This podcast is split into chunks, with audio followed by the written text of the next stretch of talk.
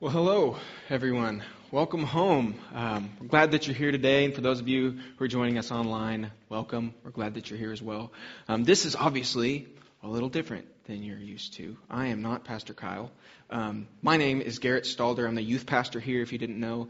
Um, pastor Kyle, Pastor Adam, Pastor Age, and Pastor Thomas are all at Pastor and Wives Retreat with their wives. Um, and so I'm the only pastor here. But it's okay. I think it'll be it'll be okay.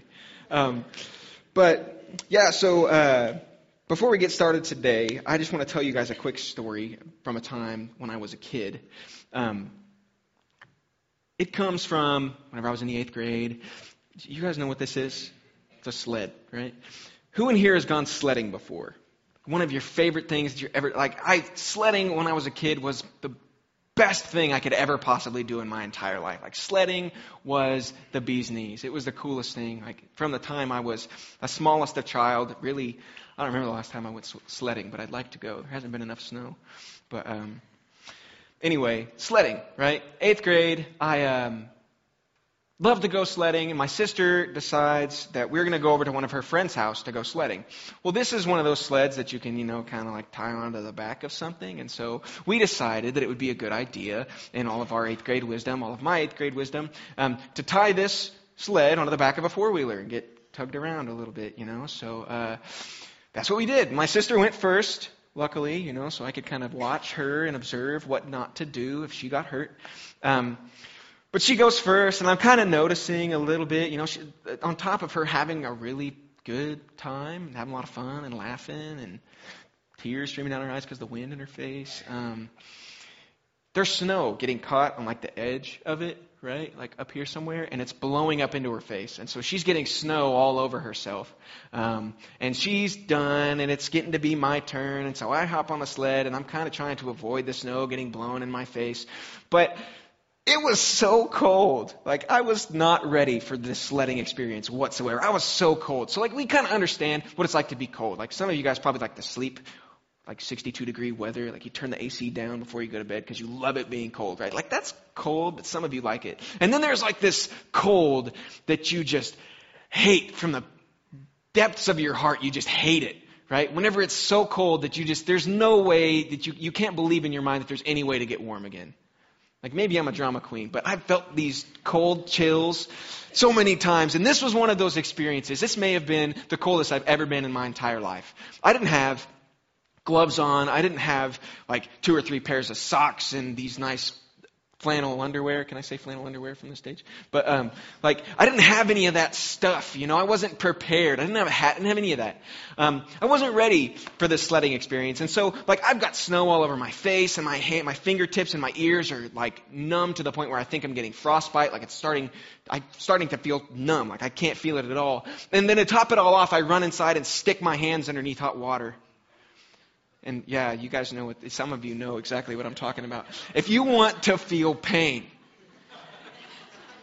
stick your hands under hot water after they're like been cold for a long time. That, it's the worst.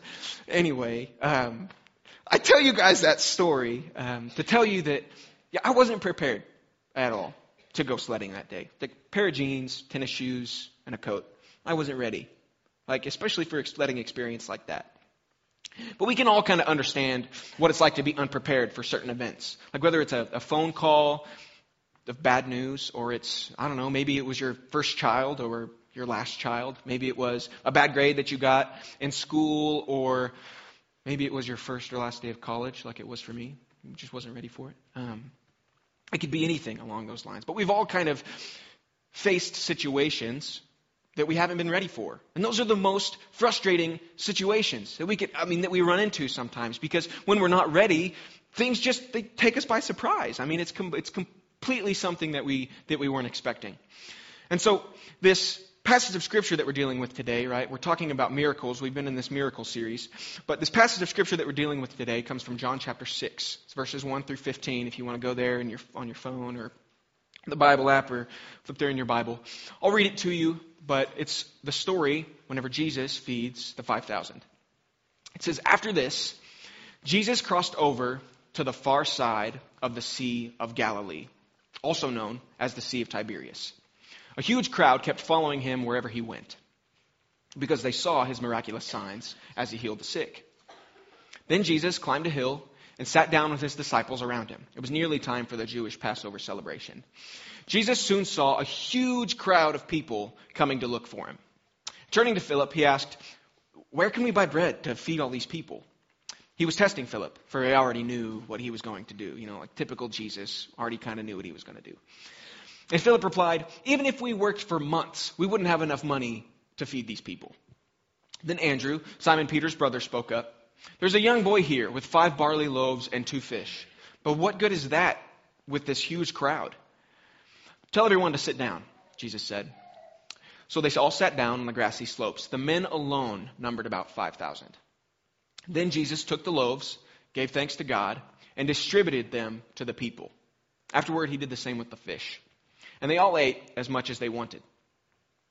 After everyone was full, Jesus told his disciples, Now gather the leftovers so that nothing is wasted. So they picked up the pieces, filled 12 baskets with the scraps left by the people who had eaten from the five barley loaves. When the people saw him do this miraculous sign, they exclaimed, Surely he is the prophet that we have been expecting. And when Jesus saw that they were ready to force him to be their king, he slipped away to the hills by himself. This story is just awesome right? Like, this is one of the coolest stories in the entire Bible, I think. One of the greatest miracles. Like, seriously, Jesus just took this little boy's lunch, this tiny little minuscule itty bitty bit of food, and fed like over 5,000 people with it. Like, are you kidding me? That's one of the coolest things in the entire Bible.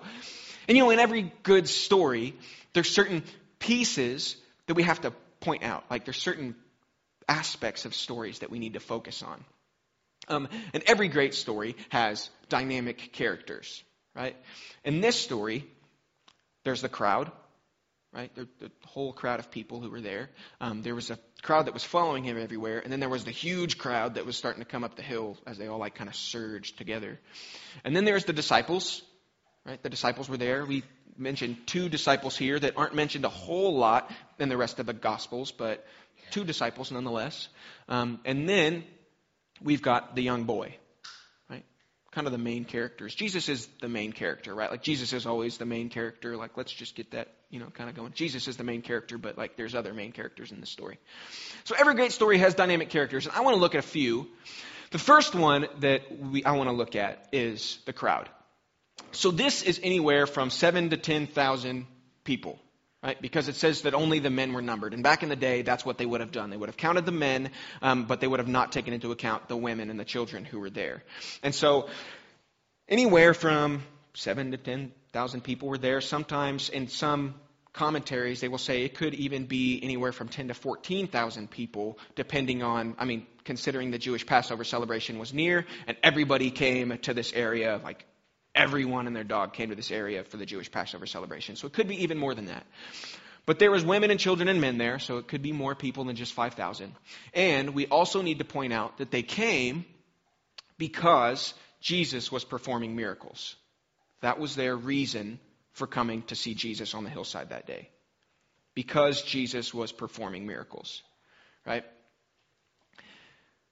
So it's funny, kind of about the crowd. Like they were they were all there right? But they weren't really participating at all.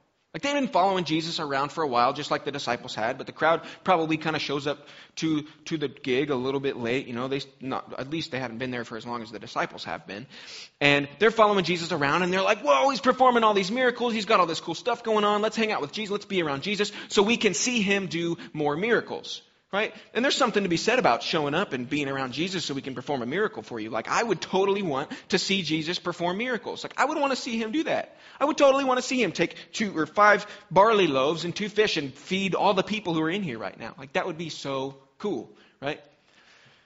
But that's all the people were doing. They were just spectating. They were just sitting around waiting for Jesus to do something. They didn't want to be any bigger part of the story than just passive recipients to what Jesus had to offer them. And the, the crowd really, it kind of goes like this everyone wants to eat, but no one brought their lunch. There was one person who brought their lunch, and it was a young boy. Like it's, it's weird how we can kind of begin to expect that Jesus will do something, expect him to do something, but we're not prepared for the time when he does. For example, some of us have an awesome attendance record at church, right? Some of us show up week after week and we go to our small group and we go to our Bible study and we do this and that, and our attendance record is awesome, pro- probably way better than mine ever has been, right? But my question is what if the miracle that you're seeking for, what if it requires more than your presence? Now, don't hear me say that doing something more than just showing up is going to merit a miracle happening in your life. That's not how this works.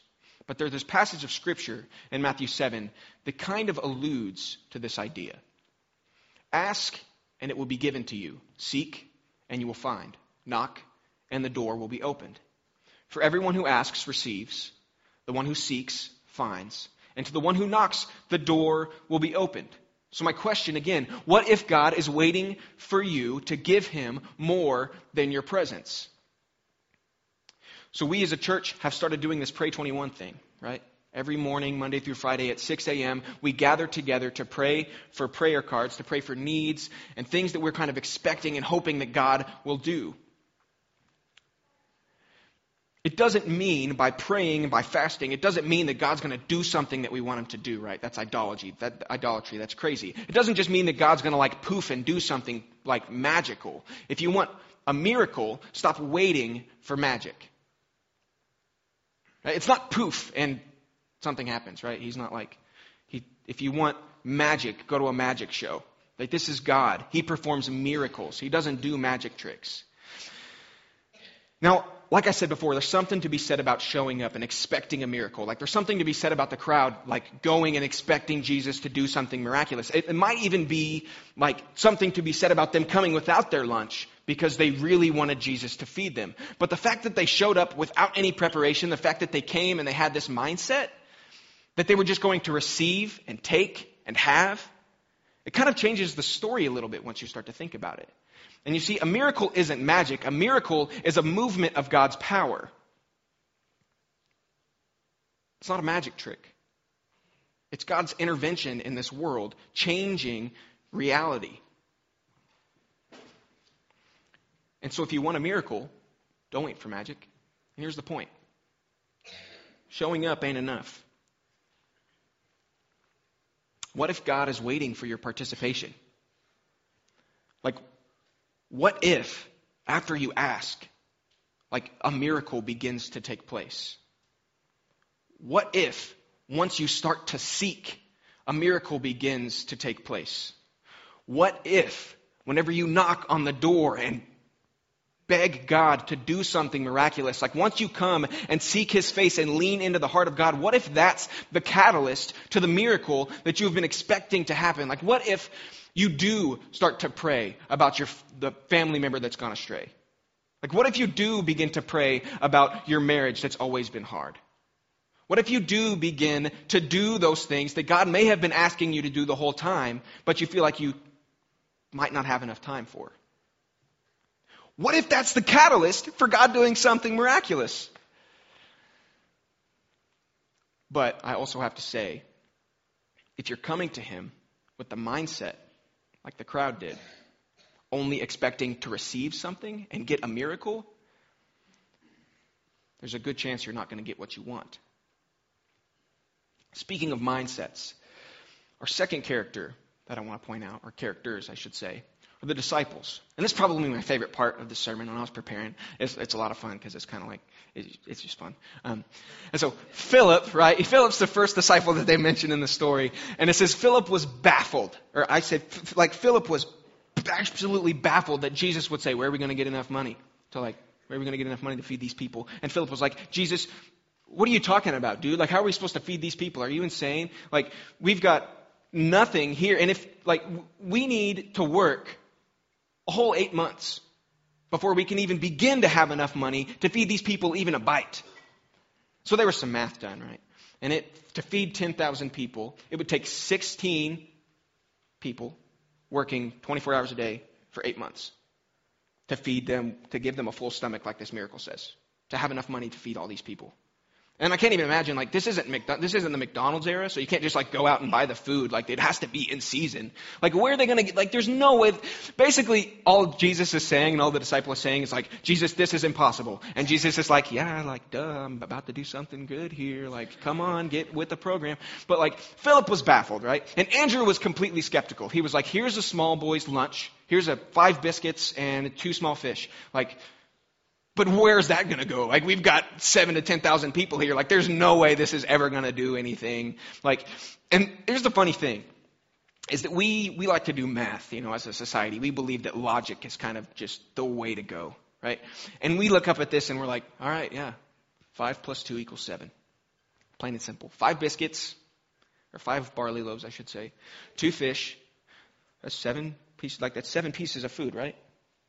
So if the biscuits are like actual loaves and the fish are like big enough fish to feed more than a young boy, then it might feed two, three people.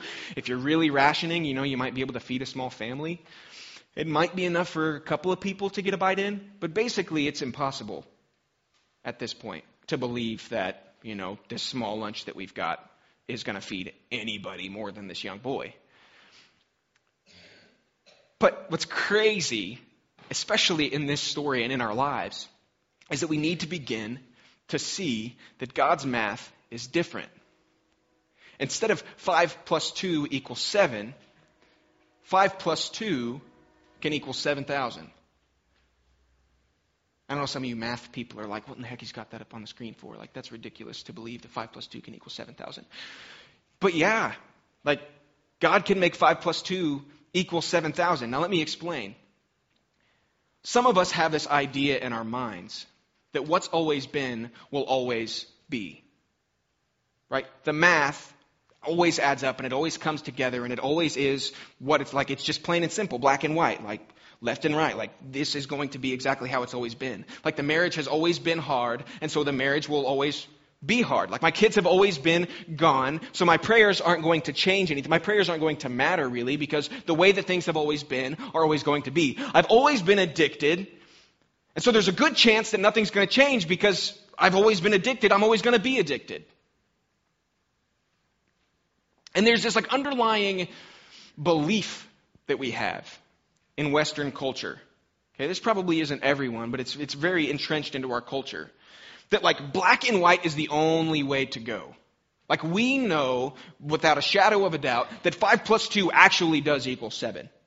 Like 5 plus 2 doesn't equal 7,000. But God's math is what changes our perspective. If we can get past our human way of thinking, we can begin to see God making the impossible possible. We need to have a miracle mindset.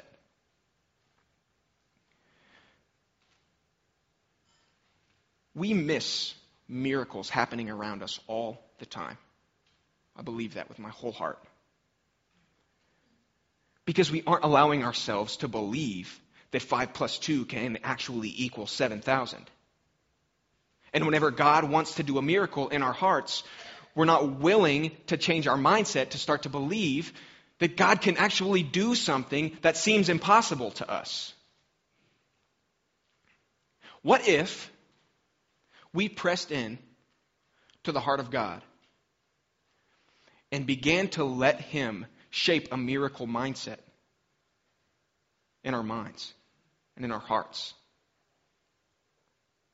What if we got prepared? What if we started praying instead of just sitting and waiting, expecting Him to do something? What if we started praying? And what if we began to let Him change our mindset about miracles? What if we let, it, let God begin to do God math? Instead of just sticking with our own way of thinking.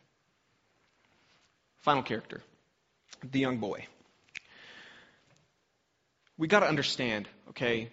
This little boy, he was he was a young boy. That's all it says. That's all we really need to know. But he was the only one who was prepared. Like, is that not the most ridiculous thing you've ever heard in your life? Like, this I don't know, maybe seven year old kid was the only person to bring his lunch in a group of seven to 10,000 people? Like, does that not, Like, come on. Like, if this was your seven year old son or a seven year old nephew or niece or whoever it might be, would they, would they be the only person? No, you would have to pack them a lunch. But this was, this little boy is the only person to prepare and bring his lunch. That's crazy to believe. Like, it's hard for me to, to wrap my head around.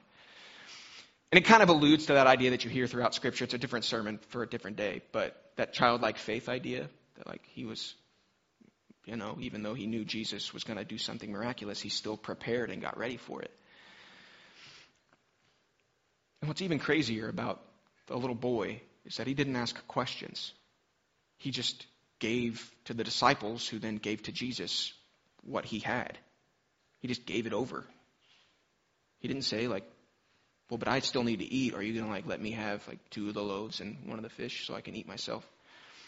No, he just gave it over. He didn't ask. He didn't let five plus two hinder him.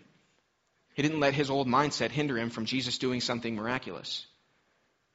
You see, what's even crazier about this situation is that this little boy had probably been walking around watching Jesus do miracles for a while. Right? He probably had been walking around doing that. But he trusted Jesus with everything that he had, all the food that he had to eat.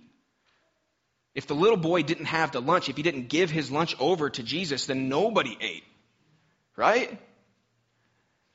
The question is do you trust him? Are you willing to surrender and give Jesus the thing that you want him to perform a miracle in? Whether it's the tiniest of little bit of food that you believe is so insignificant, nothing's going to change about it. Are you willing to surrender it over to him? Or if it's the biggest deal in your life, you're about to go under, you need to file for bankruptcy, are you're willing to trust God with your finances. Your marriage is about to fall apart and you don't know what to do about it. Are you willing to trust God with your marriage? This is the question that the little boy had to ask himself. Do I trust that Jesus is going to be able to do anything with my five loaves and two fish? Do you trust that God can do anything with your situation? Or is your mindset fixated on something else? On the math problems that we know that just everything's black and white. We know what adds up to what. God can't do anything with what I've got. Here's the point just give him your lunch. What if we begin to do something more than just showing up? What if we begin to let God usher, like, give, like, press into us this idea that He can do the impossible. And what if we actually hand over to Him that we, the things that we believe need to be changed? What if we actually hand over to Him and surrender the things that need a miracle to take place in? God can't do anything with your life, with your marriage, with your friends, with your children, with your spouse. Like you can't, can't do anything with it if you're not willing to surrender it to Him. Like He gives us that free will, right? He gives us, He lets us do with this life what we want to do. And He wants to be involved. He wants to be so intricately involved in your life that He can just do a miracle and you just give Him praise for it. Like it's just like miracle and praise and miracle. And He wants to bless us and He wants us to praise Him and He wants us to have this relationship with Him. But if we're not willing to lay down those things that we believe that we need a miracle to happen in, then there's nothing that can be done about it. God can't just force His way into your life, take all the bad stuff out, and then pop out. Like that's not how this works. This ain't a magic trick. This is a miracle. And so we've got one week of Pray 21 left. It's a sacrifice waking up that early. It hurts. Like, wow, I didn't know. Like, I, I had no idea it was gonna it was gonna be this bad. I'm tired. But we have one week left. And instead of coming on Sundays, which this isn't everybody, and just sitting there hoping to receive a word that's going to change your life, why don't you begin to do something with the word that God has given you and with the opportunities that God wants you to be involved in?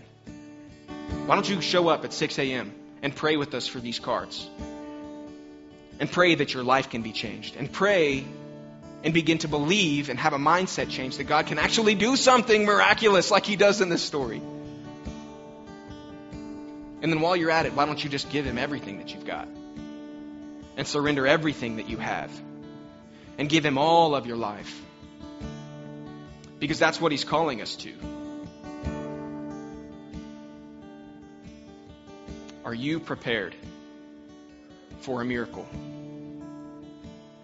So, before you leave here, begin to let God instill in you a different mindset, a different math. He is the God of impossibility, and He can do impossible things. And if you will believe Him, if you will trust Him with what you have, and you will give Him your loaves and your fish, something miraculous might just happen. Don't forget, Pray 21. We've still got one week left. If you want to join us, um, please, please come and be with us at 6 a.m. or join us online. Um, feel free to do that as well. Um, if you have prayer cards that you took with you to your seat, we've got those buckets at the exits that you can toss those in before you leave. Let God do miracles in our lives and the lives of the people in this community. Start to make miracles happen in this world. The Lord bless you and keep you. The Lord make his face shine on you and be gracious to you. The Lord turn his face toward you and give you peace. Thanks, guys.